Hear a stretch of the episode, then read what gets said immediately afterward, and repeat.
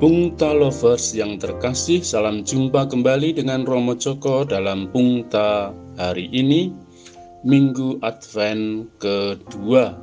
Diambil dari Injil Lukas bab 3 ayat 1 sampai 6. Renungan kita berjudul Padang Gurun Sekolah Kerohanian.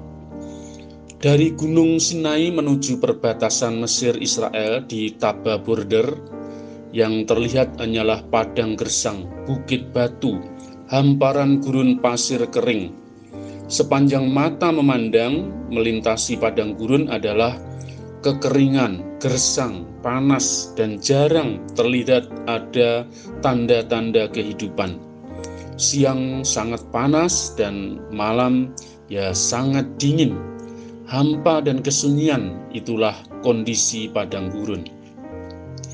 Namun, justru di tempat seperti itu terdapat oase kerohanian yang subur.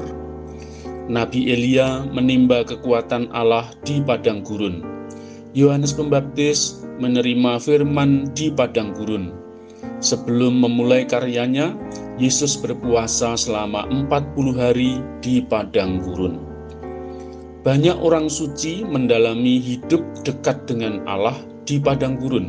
Misalnya, Santo Antonius Abbas, Santo Makarius, dan banyak tokoh rohani lahir di padang gurun yang gersang.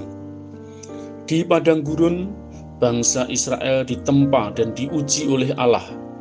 Dari padang gurun juga, Yohanes Pembaptis menerima pewahyuan dari Allah.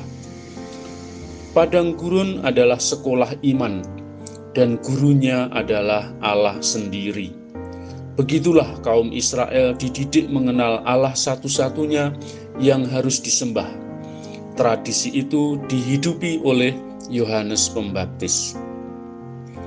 Yohanes Pembaptis memulai karyanya setelah lulus dari pendidikan di padang gurun.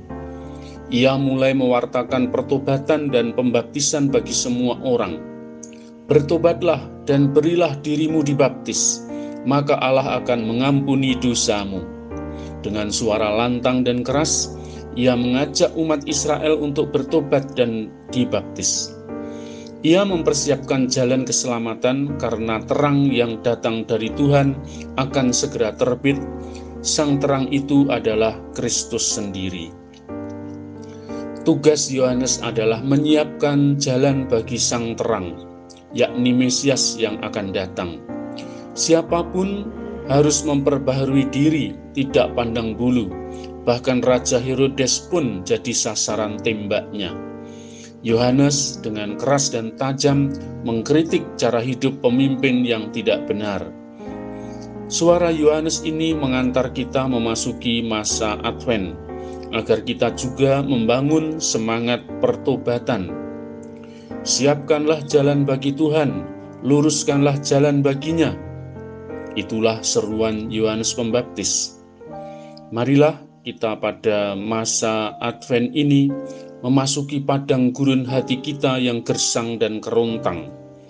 Biar hati yang congkak dan keras diubah menjadi lembut dan lurus, supaya kita siap berjumpa dan melihat keselamatan yang datang dari Tuhan.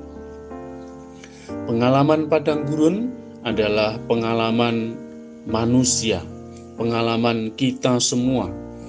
Pengalaman padang gurun adalah pengalaman penderitaan, dan justru di dalam penderitaan itulah kita dididik oleh Allah. Jika hati kita peka, maka kita akan mengalami kemuliaan dan kebaikan Allah.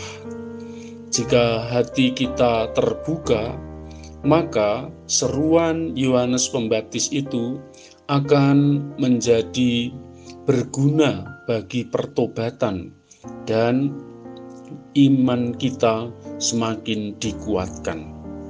Oleh karena itu, mari kita dalam masa Advent ini memasuki sisi padang gurun kehidupan kita. Semoga hidup kita diubah oleh Allah dan hanya Allah saja yang akan kita sembah. Sekian, sampai jumpa. Salam sehat. Jangan lupa selalu bersyukur, kita pasti bahagia. Berkah dalam.